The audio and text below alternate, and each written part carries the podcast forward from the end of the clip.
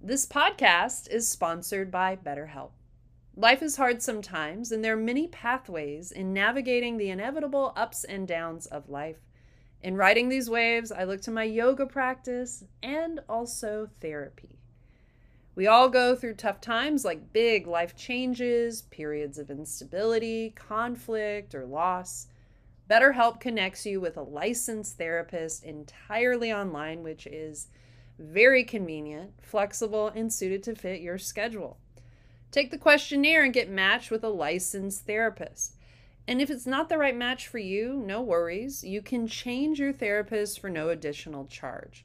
Sometimes getting started in therapy is the hardest part. To make it a little bit easier, go to the link provided in the show notes or go to visit betterhelp.com slash yoga and podcast today to get 10% off your first month.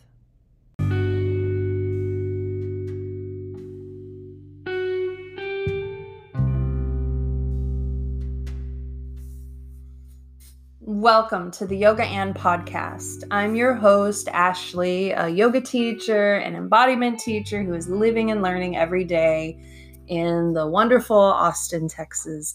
And I'm curious about all things yoga and. And lately, for a while now on the show, I have been exclusively in interviewing people people from the yoga world who are contributing to their communities in creative, healing, and innovative ways.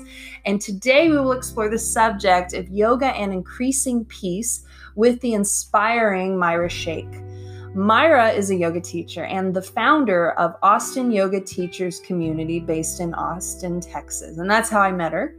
Uh, we will be discussing all about yoga and how it can contribute to minimizing suffering and maximizing peace in your own life. So sit back, relax, and enjoy the episode, y'all.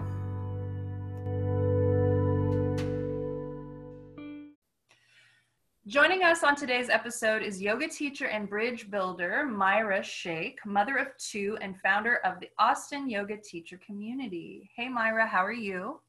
Hi, Ashley. I'm doing great. How are you doing? I'm doing good. I'm doing good. Thank you so much for having me on today. Yeah, I'm so happy to have you on the show, and uh, I love what you're about. And um, for those who are listening who um, might might be new to meeting you, um, would you like to introduce yourself a little more to the listeners? Sure. Um, I guess I can start from the beginning. Uh, I'm a first generation Pakistani American uh, my parents were newlyweds in an arranged marriage when they moved to the US, and I was born nine months later. And um, needless to say, I had a very interesting upbringing. Um, it was quite difficult for me to live in between two cultures. The way my parents raised me was pretty conservative and mm. strict, and I wasn't allowed to do a lot of the things that your average American red-blooded, you know, kid would be doing, you know, sleepovers, even wearing sleeveless and shorts and things like that were um, not something I was allowed to do. So it was pretty difficult growing up. Um, I also was bullied. I also experienced some racism, unfortunately. And, um, you know, my parents, they struggled also quite a bit because they didn't really have much when they moved here. And so my dad, um, he was a nuclear engineer. That's what he studied, and he couldn't get a job because he was a foreigner. And so oh um, he had to go back to school again, got a second master's in chemical engineering, and then finally got a job. But my, like, they were struggling, and I was pretty young, and they were trying, you know, my mom was only 20 when she had me. And so they were doing their best. And, and so there was kind of a lot, kind of that's kind of stemmed from my childhood of, being told certain things from my family and then seeing and witnessing different things at school and being around different cultures and races and religions. And so there was um, a lot of confusion, I think, growing up for me, and also a feeling of not belonging and feeling lonely a, a lot and isolated a lot. And so, and also I had undiagnosed ADHD. So add that to the mix, um, and I struggled quite a bit. And I guess it was in college where I just realized I was always really philosophical. I would think a lot and question uh, life a lot. And in psychology, studying psychology, I think that really started a new path of spiritual awakening, of questioning everything, of kind of abandoning all of the dogma and mm. uh, realizing that I um, always kind of felt like the black sheep and that maybe there are certain structures, but that doesn't mean this is the only right way to be. Uh, I'm just trying to fit it like, you know, a square peg into a round hole. And that doesn't mean it's right or wrong. It's just me trying to be someone who I'm not, which is maybe contributing to my suffering. And so, you know, I just really committed because of my past experiences to learning as much as I could about what can help me be happier and decrease the amount of suffering that I've experienced or that I will experience in life. I just, you know, was just tired and fed up of feeling down all the time. And I wanted to take more accountability and ownership over my life. So I just decided to abandon everything and just became a clean slate and a student of life, essentially. And so I'm trying to make this as concise as possible. I just I just started to read philosophy, religion. I watched Oprah. I, you know, like I just researched and I committed myself to living a healthy lifestyle. And I stumbled across yoga after I became a mom, actually. Oh. And um, I think that was just the new chapter in my life. It was just the first time I felt like the light bulb finally went on and everything just finally started to make sense so that's kind of how I ended up into yoga and now I'm here. that's awesome. And I think in your on your website you say that um, I'm paraphrasing, but language of the soul is what kind of how yoga felt to you. Right. And how relieving that must feel that you found this thing that speaks to your soul like that. Um, so yeah, it's beautiful. Thank you. And you found yoga, I think it said in 2013. Is that correct? That's right. Uh, in 2013. So um, my my daughter, my second born, she had she was just maybe a year old, and mm-hmm. so after my son was born, I mentioned I had undiagnosed ADHD. When I mm-hmm. studied psychology in college, that's kind of when I realized what ADHD was, and I identified with it but I didn't do anything about it until after my son was born because I realized, okay, like now I'm responsible for another living being and I can't be forgetful and scatterbrained. I really want to be the best mom I can be. And so I need help.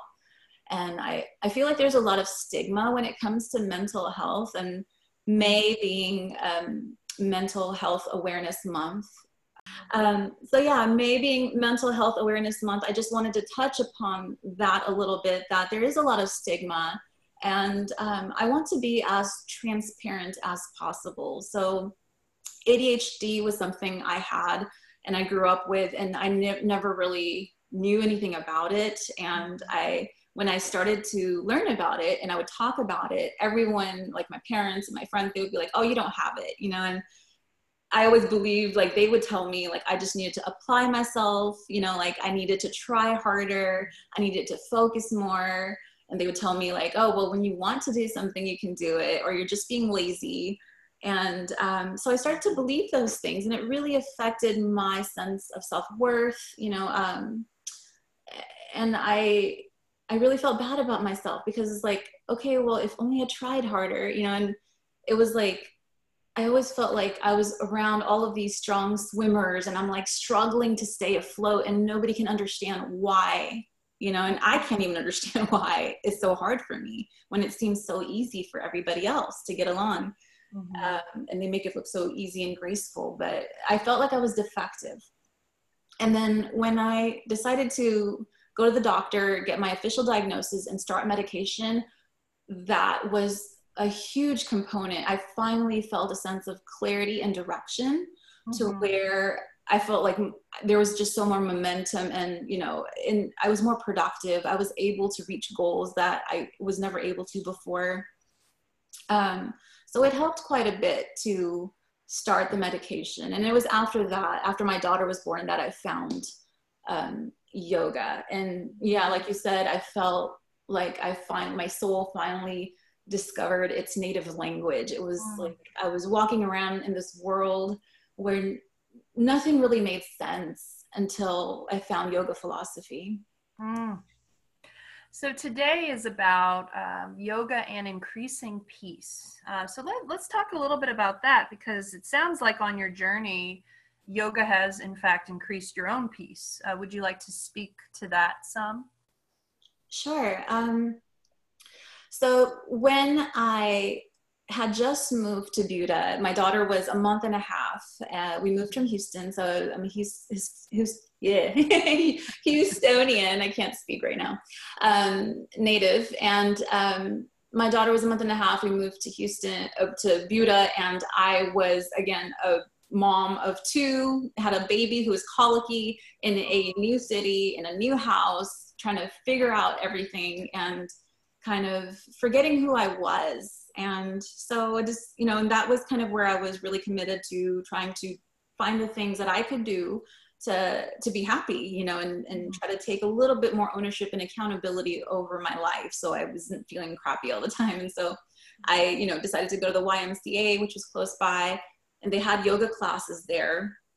But I was always kind of intimidated, you know, I had to take baby steps. So started with Zumba. It was like my first group fitness class um, and then did that for about a month and i slowly started to see progression and build that confidence and then i had to work up to the yoga class because it was like all the people who went in were like really lean and svelte looking and there was no window so i never knew what was going on i had never even you know seen yoga or what it was like so it was completely foreign and so i just finally went for it and i took my first class and uh, I was like the elephant in the room. I didn't know what I was doing. I had never been able to touch my toes my whole life. I was very clumsy and awkward and not graceful. Like spatial awareness is another thing that ADHDers like have to struggle with. Oh, I didn't and, know that.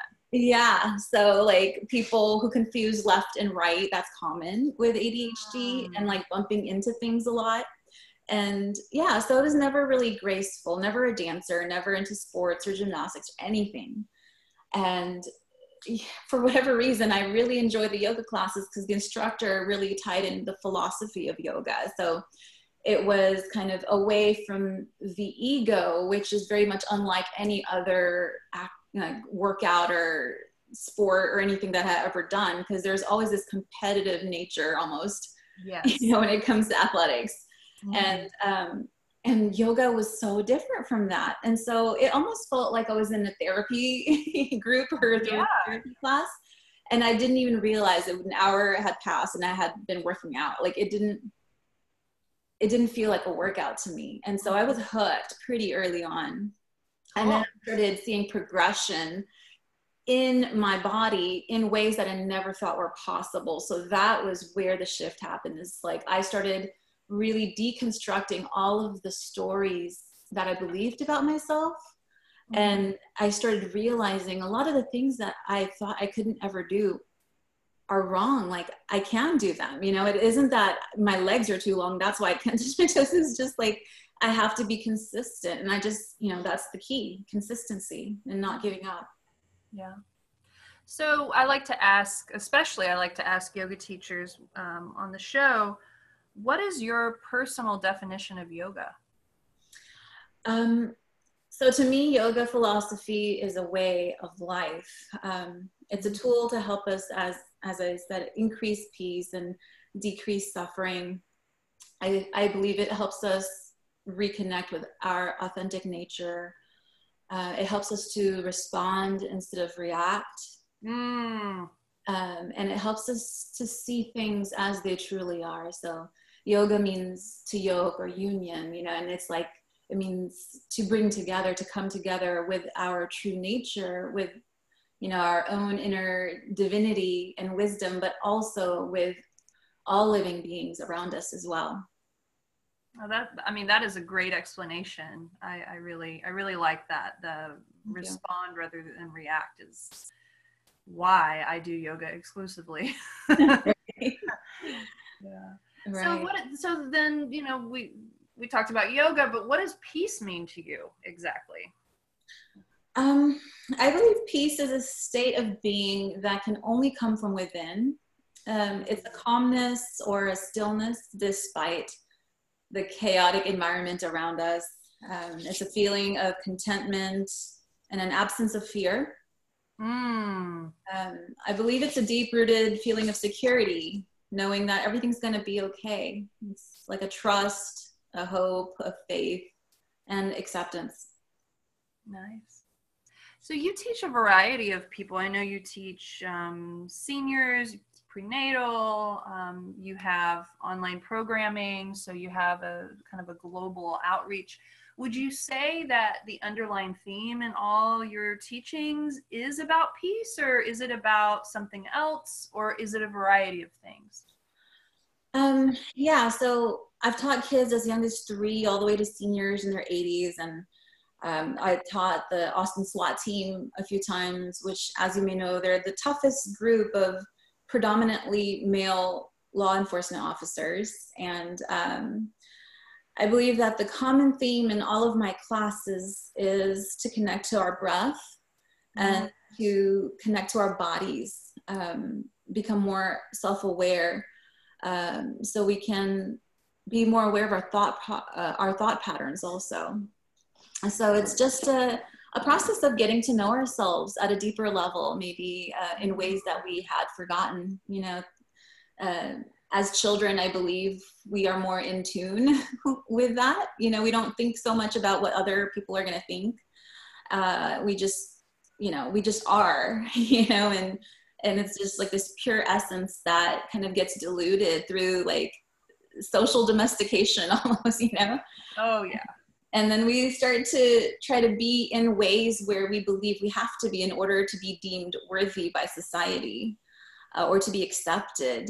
Um, and then if we aren't accepted because we are social animals you know we are uh, we're meant to be around others and to be a part uh, of other or you know a part of a group or a community. And uh, especially now i feel like that's just so difficult right?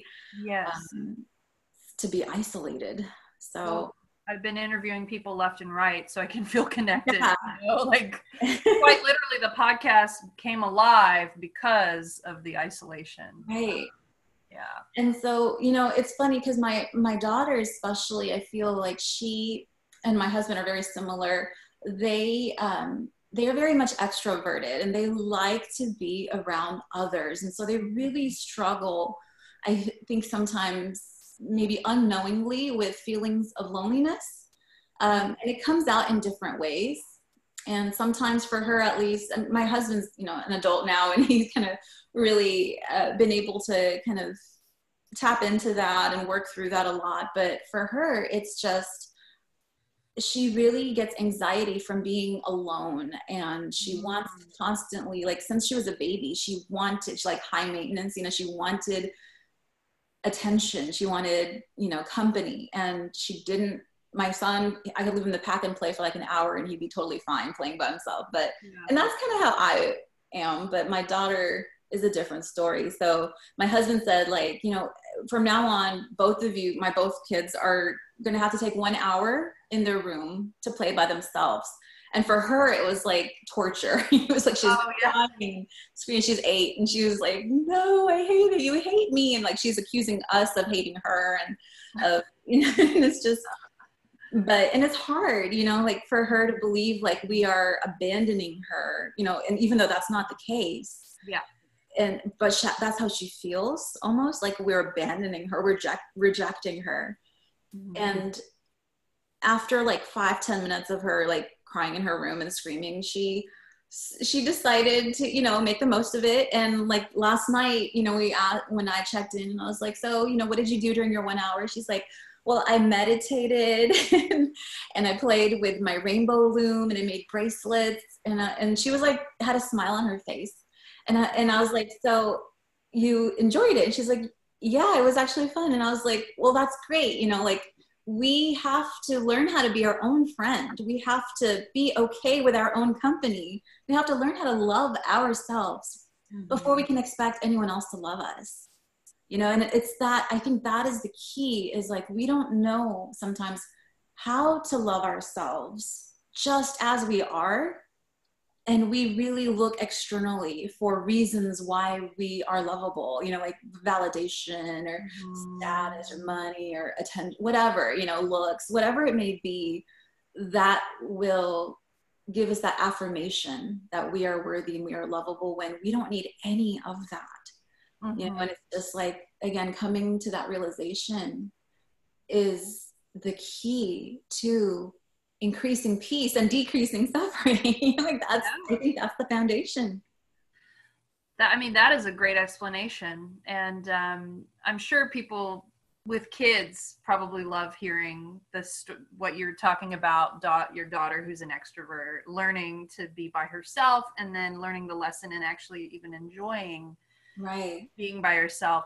And so we have a, a variety of people listening. Some people are new to yoga who might be listening. And so for those people i'm going to ask um, so how specifically can yoga cultivate tools for creating peacefulness in your own life? Those who aren't really well versed in yoga what do you what do you say for that? So i feel like there's a lot of opinions um, different schools of thought when it comes to yoga you know there's different lineages.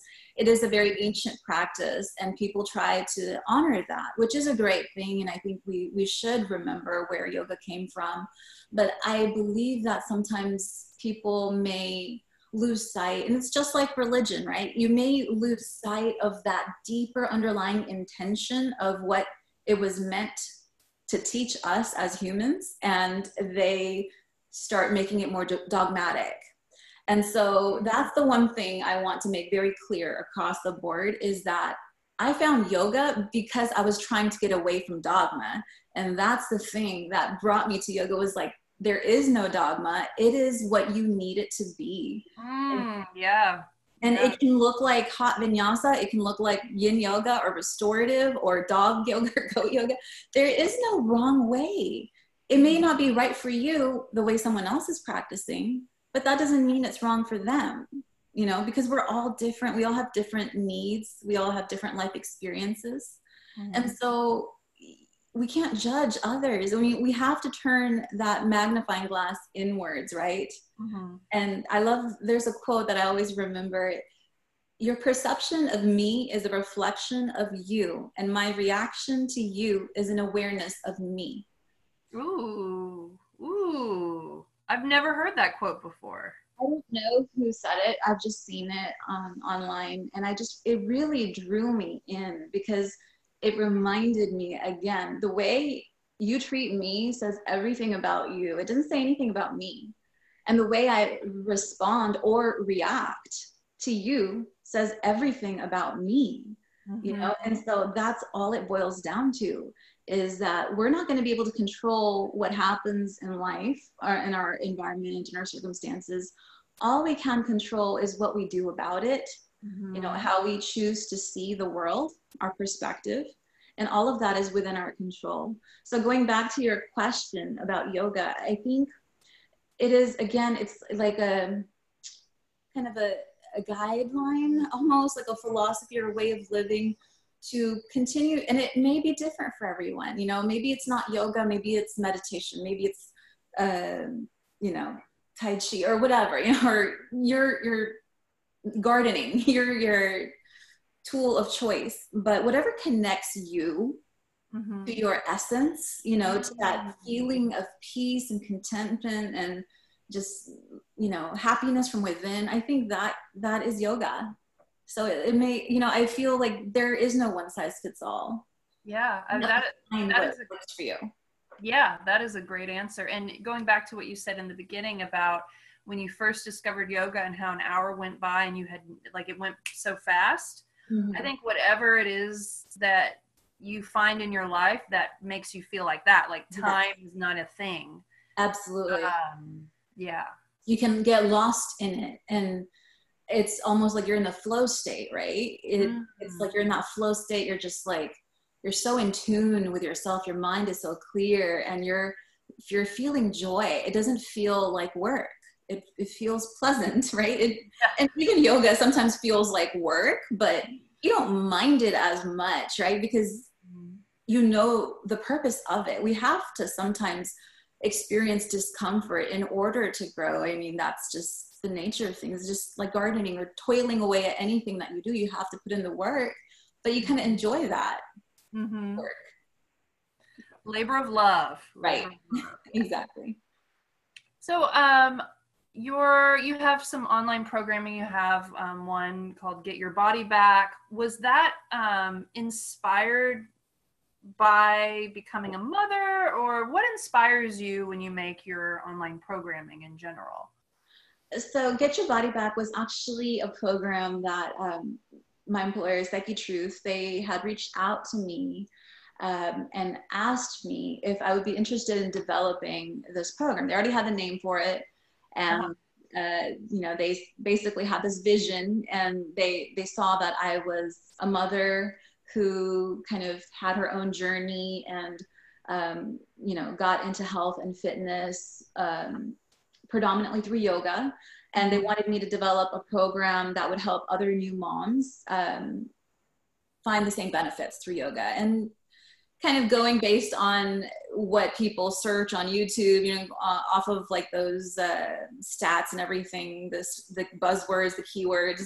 They said that people are looking for weight loss and power yoga and like all of those things, you know, that are more kind of um, aesthetic, you know, like yeah, the way I want to, you know, burn fat. And I feel like okay, I get it because that was me, you know, like that's why I also went into yoga, but it ended up being just the tip of the iceberg you know like uh-huh. it blew my mind. And and i want people to do yoga because they love themselves not because they hate their body. Yes. Really try to kind of tie that theme into my classes. So it says get your body back but we have always had our body. We have our body. It's you know we're not getting it back from anywhere. We have our body, and it's about like I guess loving your body as it is through the process of yoga. No matter what your size is, no matter what you look like, no matter what your capabilities are, it's the process of being at, uh, as one with your body, right? Not feeling that disconnect. Mm from yourself from your body that you know that separation right? And so again it's like that unity that is the definition of yoga. Yeah that, that's so great. that's kind of yeah i use that as an opportunity to reach more people too you know and mm-hmm. um, as many people as i can through this platform um, to help people not be afraid of a little bit of challenge to help them realize their fullest potential no matter where they are in their journey you know and uh, i realized they wanted me to do power yoga videos and weight loss videos and so that's what i did. But then i realized a lot of these people are struggling because they are new to yoga or you know like they they haven't built up to that level yet. So then i i suggested that we create this 14 day beginners series to help people prepare for the Get Your Body Back program. So in that beginner series, I break it down into, you know, into digestible pieces that are more accessible for the true beginner. Mm-hmm. I explain everything, you know, like Chaturanga explains Sun A, Sun B, Sun C. I explain everything. And then and then hopefully by that time they feel more ready for the full Get Your Body Back program. Well, it sounds like um, what, and I felt this way too, being new to yoga. But you said in the beginning, um, it was a little intimidating starting a yoga class, and it sounds like this beginner series is super accessible for people who are brand new, and you know, so much so nobody sees you. You get to do it in your home, and um, very digestible is what it sounds like, building you up to the get your body back. So that's awesome. Right. Yeah. Curious, how do you reset personally? How do you find peace personally? Um, for me, uh, I believe my intention is to be able to find peace no matter where I am, you know, and especially lately, sometimes it's hard being at home. Uh, always around my family. And I tend to need a lot of alone time to to discharge, you know, like all of the energy and kind of recharge my own battery. Um, because as a mother, you know, there's a lot you have to pour out of yourself, you know, to take care of your family, take care of your kids. So there's a lot asked, uh, required of you, you know, and um, in order, and, and this was another thing going back to when I started yoga, this was a thing that I really started understanding was in order, you, you can't fill, you can't pour from an empty cup. And in order for me to take better care of my family, I have to take care of myself mm-hmm. first you know i have to and i can't feel guilty about it right this yeah. is this is important for me to do to take one hour a day or two hours a day or whatever to go to the gym or to you know get my me time so that i can be a better mom for you. So i don't lose my cool you know and i don't uh, uh, snap at the kids or at my husband you know and i think just uh, again going back to your question for me I think my my family is starting to understand that more now, and so you know they're not going to make me feel guilty if I need to go to the if I want to go for a walk or if I want to be alone for an hour, or, you know, like listen to a book or just sit outside. And, you know, I think they this is something that I've made very clear to them that mm-hmm. I need and that they also you know probably need. and going back to that one hour in your room for my kids, mm-hmm. it's just mm-hmm. like you may not want to do it, but we have to learn how to be okay with being alone. You don't have to feel lonely. Yeah. Alone. You can feel lonely in a crowded room or you can feel completely content, you know, when you are alone. So that's just, again, it goes back to your perspective. Mm-hmm. Yeah, that, I mean, I I really like that, and I'm very much an introvert. I believe you said you're an introvert, and mm-hmm. it's like that. Yeah, it's like very natural to want to be alone to recharge and um but then there but then there's also that part of us right that want, that craves that connection right? It's yeah. not we don't want anyone ever. It was like there's a balance right? Yeah totally totally. But yeah you have to have your cup filled up in order right. to then it's like putting on the airplane mask you first and the kid um yep. yeah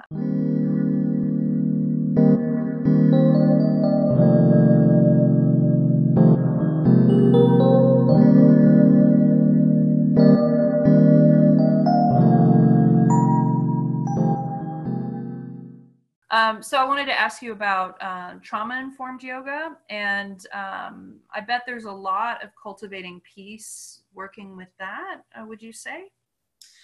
Um, yeah. So after I did my 300 hour uh, practice yoga, I while I was there, I really started to get more interested in trauma, understanding trauma, understanding childhood trauma, and mm-hmm. how you know I feel that a lot of the suffering we experience as adults can somehow be traced back to what happened in our childhood you know a lot of mm-hmm. and then there's generational trauma you know and there's just like it goes it can be embedded in your genes you know and it can be passed down um, from your ancestors even though you have no idea what they went through you know and so it's it's really intriguing and fascinating to me to learn the science behind it right there's mm-hmm. um, epigen- epigenetics and you know there's like so yeah so there's uh, so much science that supports philo- uh, yoga philosophy you know and i feel like that's again what really appeals to my logical mind, to my logical brain, is that I need to understand something logically. It has to make sense to me before I, I accept it as my truth or what I believe. And that's why I had a hard time like being raised in a in a specific religion. Like this is the right religion and all other religions are wrong, but then all other religions say the same thing. And this is like you know the way things were just that were described to me i could not comprehend or accept. Basically, I had mm-hmm. really I struggled with trying to rationalize and, re, and you know I learned about cognitive dissonance. You know, it's like how we try to rationalize certain things that maybe we are being hypocritical of, or maybe like we would not accept if it was from another group, but we can rationalize it if it's from our group. You know, it's just like or we don't. You know, like so anyways, going back to the trauma component, it's just like I have. I feel like in order for me to live a fulfilling and peaceful life, I have to examine my past. Mm. I have to examine my childhood, my past patterns of who I am, how how I think, what I believe, and why, um, and my even my perception. Why do I see things the way I see them? You know, and and breaking all of that down, and then and then you know, like a lot of the world that we live in now, understanding why are people that way? Why do they treat others that way? You know, why are people so cruel and vicious and mean and when you can understand trauma, you can understand why people are the way they are. You know, and it starts to make more sense, and then it develop. It helps you develop empathy, and when you have empathy, you you have less resentment and more peace. So again, going back to increasing peace. So you know, it it all plays into that ultimate goal of increasing peace, decreasing suffering. And when you understand others and why people do the things that they do, and why are we suffering you you learn about trauma and then you learn the causes of trauma and you start to really come to the root of it mm. and i think that's essential to heal to to heal from all of our past wounds and from our past generation wound you know there's mm-hmm. there's racial trauma you know there's just mm-hmm. so much you know and even now there's going to be a lot of trauma because of the state that we're in with isolation people mm-hmm. who are by themselves who are truly isolated you know you hear about the suicide rates going up and mm. you, you, hear about you know like so much fear and propaganda and the, the way people are treating each other. And it's really sad but it's so easy to get hooked in right? If you go on social media and someone's being so opinionated and they're like oh if you don't wear a mask you're a horrible person. You only care about yourself. You don't you know want my grandma to die. And it's just like seriously you know i mean for me to understand trauma means that i can recognize where your fear is coming from and why you're behaving the way you're behaving and i'm not going to let myself get hooked mm. right? You know the saying misery loves company. And so oh. when someone is suffering it's it's almost like they want others to suffer with them you know? And the same thing with joy. When someone is happy it's almost contagious being around that person because automatically that energy is lighter. So being aware of the energy that we have and that we spread i think is so important. We have to be accountable for how we are putting ourselves out there and how we are how we are affecting others. Are we making people are we increasing fear? You know are we making people feel down? Are we making them feel angry? Are we creating division? You know even if we feel like we have a right to be angry because we were wronged or our people were wronged. What is the tone that we are going out into the world with? We can choose to be divisive and angry and upset or we can choose to promote unity and love and compassion and empathy you know like we need to start taking accountability. Mm. we have to be more aware of what we post you know of what we promote of our tone. I mean words are powerful mm-hmm. and we don't realize that sometimes. Yeah. So it sounds it sounds like from what you're saying the yoga is an opportunity to go inward and and examine yourself and heal maybe past trauma or whatever is there to be healed. And then in that cultivates compassion self-compassion love for yourself you know, all those things. And then that starts to um, emit out of you and then that is what changes. So it sounds like yoga is going to change you from the inside and then that can change your outside perspective Absolutely. I absolutely agree. We have to first learn, just like I said, learn how to love ourselves mm-hmm. and accept ourselves and have compassion for ourselves. Yeah. You know, um, and forgive ourselves. You know, we're we're gonna make mistakes. You know, we've maybe done things that we regret, but we're only human. You know, yeah. and, and what matters is what are we going to do today? What are we going to do tomorrow? You know, like mm move forward what happened in the past, learn from it, and then use it to have a better future, have a better today. You know, like it's, we are so dynamic, right? Mm-hmm. You know, and I tell this to my daughter, like, people say all the time, you know, you're you're you know like she she believes sometimes she internalizes like I'm a bad kid. Like if I get upset at something that she did, she's like, I'm just bad, or I, you know, I you think I'm a bad kid. And I'm like, no, you just made a mistake. You made a bad choice, maybe, but mm-hmm. you are you. You are in charge of your actions and your decisions, and you can choose to do something good. You can choose to do something bad, but that doesn't mean you're good or bad. You are just you. it, doesn't, it doesn't define you. Exactly. Yeah. Yeah. We are we are just like an empty vessel, right? And we mm-hmm. always have an opportunity to make a different choice if we want. Mm. So something that keeps coming up on this show is um, yoga is what helps you remember that you have choices. Like everything's a choice. It's not this like, oh, I'll accept it because this is this is presented in front of me but everything is a choice and um, yeah and that that you're speaking to that so mm-hmm. that's that's awesome um, what are you curious about these days it could be have in terms of yoga or psychology or anything curious that you're about um, i'm definitely uh, i am more curious about uh, I would like to learn more about trauma. Uh, mm. Continue. You know, I I feel like I've just kind of touched the tip of the iceberg with my with my with my YTT and. Mm-hmm. Um, maybe in looking into the future of being a yoga therapist, you know, uh, oh, and you know that's something you know um, I'm definitely thinking about. Um, but there's just so much, you know, like that I feel like I would that I'm curious about. I'm just curious about life. I'm curious about um, how how times are changing and how how we are affected. You know, uh, in some ways, you know, in a more permanent way from what's going on right now. Uh, how is it going to change how we live our lives in the future?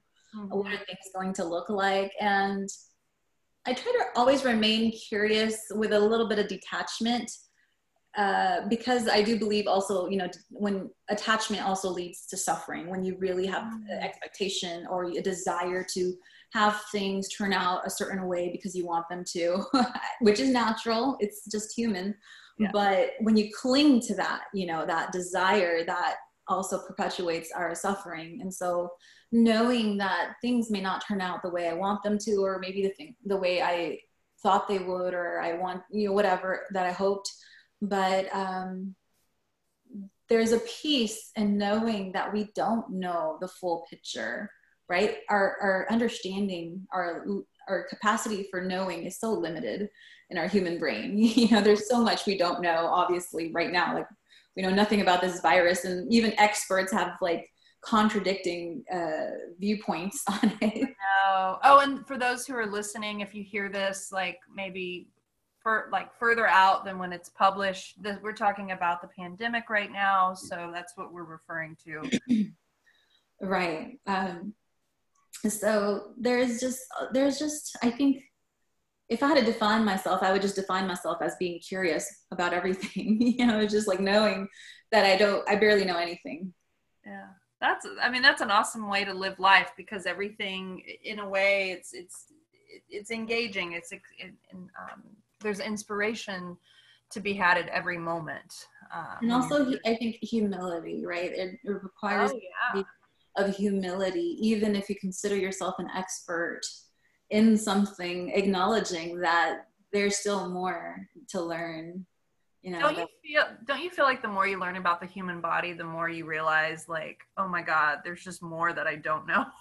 Right. Yeah, definitely. anything really. Absolutely. Absolutely and I probably should have asked you at the top, but I'm curious. I'm just genuinely curious. How did you start the? It sounds like you've done multiple um, groups for people. You uh, women's empowerment group, Austin Yoga Teachers Community. How did that start for you? Like just being a leader in that way. Like what inspired that? Um, well, thank you. First of all, it's it sounds really weird when people refer to me as a leader for some reason. You know, it's just like I. It's funny because I always saw myself as a follower when I was growing up. I never saw myself as a leader or having the potential of leadership qualities. Um, and so, you know, just like I was saying, yoga really made me kind of break down those beliefs and those walls of what I am and what I am not. And it showed me, you know, like I have no idea what I'm capable of. And um, I I was um, almost in like in a spiritual way i felt like i was aligned with opportunities for leadership almost as if like the universe is trying to show me like look you can handle this. You know you can you know um, have leadership qualities and you can lead groups of people or guide them uh, into tapping into their own leader from within. Because that's always like I don't, I don't want to be you know like put on a pedestal or considered a leader in that sense but if if I learned something through yoga, it was that I am so much more powerful than I ever thought I was. And I want to help you realize that too. Mm. You know, I mm. want you to see the gifts inside of you too, and to not be dependent on others, you know, or, or, or your circumstances, to feel okay about yourself. And so that is my ultimate goal. And so with AYTC, with the group, the I was in my teacher training in my 300 hour and I was just thinking of how nice it is to be in teacher training. You know, anyone who's done yoga teacher training, I'm sure they can relate that there's like this community, right, of your peers and everyone. We're like in the trenches and it's hard and you're you're talking about some really heavy stuff and people are just emotional and breaking down and being raw and authentic you know and, uh-huh. and it's like you feel so supported and carried right? You just it's nice to be in that group. You're in this together. But then you graduate and you're like off to the real world. It's just like, you're like this free bird and, and it's just like wow now i have to figure everything out by myself and where's my community you know? And i mm-hmm. realized that you know i was kind of sad to let go of my 300 hour um, community of students that I was with, and we were students together. And I wanted to continue being around people who we could be students together with, even as teachers, without having to enroll in another teacher training because that gets kind of expensive. and so it was just, again, trying to find ways to stay connected um, which is again the theme of yoga connection unity and there was this book that i read uh, which shanti had uh, she was one of my teachers in my 300 hour and she had um, suggested it's called courage to teach by parker palmer mm.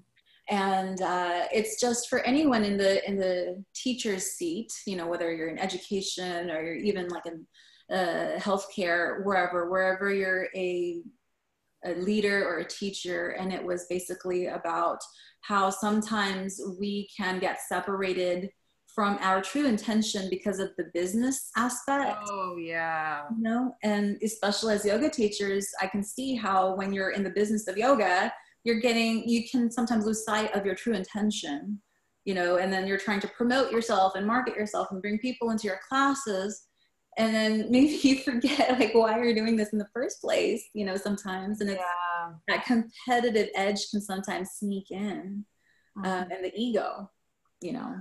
Well and also survival because it is is such a oversaturated market and some people are just trying to make it just as yoga teachers and that's their income. And like i've seen i've been there personally and it's it's not pretty. But yeah i i get you like it's it, it's so easy to lose sight of like why you teach. Like you, you start out with good intentions and then it's like oh i need to market this and right. it, it becomes a whole i mean like i guess any profession that people are passionate about it can turn it can shift like that but um right. i agree. It's like about getting back to why are you doing it being authentic your true your truth and why why you chose the path anyway well, yeah, which I found is really interesting because, you know, we're we're again domesticated in society to be a certain way to appear a certain way to others in order to be accepted or liked or followed by others. And so sometimes we get disconnected with our true nature because we're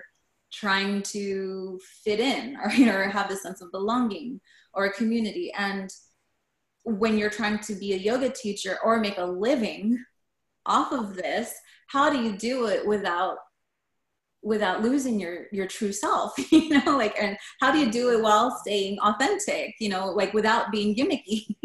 Yeah. Well you know and i will say my i can only speak for myself but um it really sucks when you're a yoga teacher full time and you're trying to make rent and you have a scarcity mentality.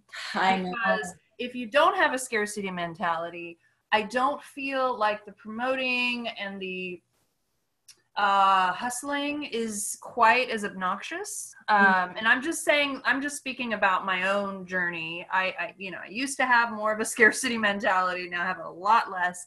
And I've noticed uh, the way I promote myself in the world has shifted. So, anyone maybe that might help someone out there. Um, but I think, yeah, I mean, if, if you're afraid all the time, you're going to promote a lot differently. 100% and i'm so glad that you brought that up because that's something that i've been thinking about a lot lately is how so many people around us are functioning from that scarcity mentality. You know like there's only so much of the pie and i have to worry about getting my share because there's not enough to go around. Um, and that's how kind of society i feel like functions you know is just like our default and when we can shift and to an abundance mindset um, which i don't know if this is yoga or spirituality or what i mean i feel like it's all connected you know and it oh yeah. it's all unity you know and it, when you feel like there's enough for everyone and we can all you know be taken care of and i don't have to be greedy or worry about myself at your expense you know and you know and if i help you out that doesn't mean i'm going to have less for myself and even if i do it's okay i'll be good you know like um so even if i have like one slice of bread, you know, and I have four people in front of me and I have to cut it, you know. And if if I can be generous and if I'm in a place of true like need, right? Like mm-hmm. I am struggling and I need help, my generosity will not go unnoticed. You know, like I don't know if it's karma or the universe or just people who recognize like that person was there for me when I needed them. So I'm going to be there for them. It, it, what goes around comes around and it's shown up over and over again. It, and it comes back threefold. And I will tell you, um, when, from my experience of that scarcity and promoting, I mean, I, I didn't get business. You know, you're not going to, the, the thing about that is like, you don't attract, you don't attract what you want to attract if you're holding on and hoarding, right? And so, like, you just have to hope and pray um, that you'll be provided for. And then, usually, if you really believe it, usually you do. And I know that sounds really woo woo and oh, isn't that a great story? But I really, I really, I mean, I really believe it. And I'm the most pessimistic person when it comes to stuff like that. I'm like, oh, whatever. Um, no, I absolutely agree. You know, I, I think it's I think people need to try it out for themselves and see see how it feels. Like, okay, this is what it's I'm not like. a quick fix. It's not. It's not going to happen not. immediately, right? You have to be patient, not. and you have to be willing to surrender, right? Like there has to be like this letting go process. Like, fuck it. Like, I'm sorry. Yeah. Like, you know, that I'm just I'm just going to come from a place of love without any expectation for immediate reciprocity, right? Like for immediate like something in return you know acknowledgement or appreciation yeah the tit for tat thing you have to let that go out the window and going back to childhood trauma or anything like in that nature if you grew up in a scarcity household mm-hmm. oh you can bet you might have some of that in your adult life and so you have to kind of undo all that Absolutely. what you saw growing up and again i'm speaking just for myself like had to undo all that. Um, and it's it's going to be a lifelong thing. It's not, you know, it's, it's not, not, easy. oh, I'm done. I'm I don't have to worry about that ever again. right. It's it's not easy. It is so hard, and it feels very unnatural because that's not how we are programmed or conditioned. Right. We are kind of going against what's been ingrained in us, right? And we are, it, it's very, I guess, vulnerable. It feels very vulnerable, right? Yeah. And I will say the only reason why I share this story is because I've had other friends in my life who I trust and who are not full of shit. You know, they're very genuine people who are successful and who have told me similar stories. And so I needed to hear their stories of experiencing scarcity and being with it and like choosing to change it in order for me to actually try it. Um, like even if I read it in a book, I don't think I would have like been like, oh yeah, no, that's not for me. Like I've seen people experience a shift, yeah, in real life. I agree. Yeah. I agree. I've witnessed it in celebrities. I've witnessed it in people that I know firsthand. Uh-huh. I've seen people, you know, rise and then fall because of their greed and their narcissism, right? I mean, it mm-hmm. comes back and it, you know, just like karma, it comes back and people get what they put out. And that's why I kind of have like this peace and this trust you know, knowing that things will always play out the way they're meant to, people will always get what they deserve. I may mm-hmm. not see it, it may not happen right away, but eventually it catches up. Yeah. And I will, you know, for being a good person, even though I may never be acknowledged or recognized or whatever, I know that in my heart I'm doing the right thing and I will be taken care of. Again, it goes back to spirituality. And that's the that's the way I feel at peace is to have that trust. Yeah. Is there anything I should have asked you that I didn't before we close this thing out or? Um, no, I don't know if I ever answered your question about AYTC that, uh, you know, okay. the creation of it. I think it yeah. was just, it was from a place of knowing that when we when we come together with that pure intention, right? We were all somehow, as yoga teachers, we were all um, impacted by yoga in some way. And we were all inspired for some reason to become teachers and to pass this philosophy, this gift of yoga uh, to others, right? And I feel that that intention is beautiful and it's pure, but sometimes because we are human, we can get separated from that intention or we forget it and mm-hmm. we try again because we are trying to make a living or pay bills and uh, that scarcity mentality can take over um, but I truly believe, and that's why I created this group, is that when we can come together in unity to take care of each other, to learn from each other, because there's so much wisdom collectively, right? Like we all have so much to share. And when we can give to each other and support one another, then I feel that ultimately benefits the world, right? Like to me, it's like this, yeah. this goal of helping the world be better in some way, right? Help, helping to make the world a better place in some way. And so I feel again like it starts with us. It starts with us making ourselves better to, in order for the world to be better. We have to start from within. And I feel like this is just another another tool to help us achieve that goal. Yeah. And having a supportive community, I mean, that is what's going to propel people forward. That's going to help people to help others more efficiently. So thank you for creating that. Uh, it's a great resource. So yeah, if you're in the Austin area and you are a yoga teacher, check out Austin Yoga Co- Teacher Community. Y'all are on Facebook primarily, or are y'all other places? It's mostly on, on Facebook. Facebook. Um, we do have a Instagram handle. Uh, I don't post on there very much, but uh, we we try to keep up with it. It's ATX Yoga Teachers. Okay. ATX Yoga Teachers is the Instagram. Great, thank you. And uh, Myra, where can people find you personally online? So um, I'm on, so I have my Facebook yoga page, which is Myra's Yoga Tribe. Mm-hmm. And then on Instagram, I'm on, um, it's at mshaikh81, and that's M S H A I K H 81. And then I also have a website, uh, it's just myrashaikh.com. Great. And I, all this is in the show notes, so you're one click away from connecting to Myra. And thank you so much for being on the show. Thank you so much for having me. It was an honor.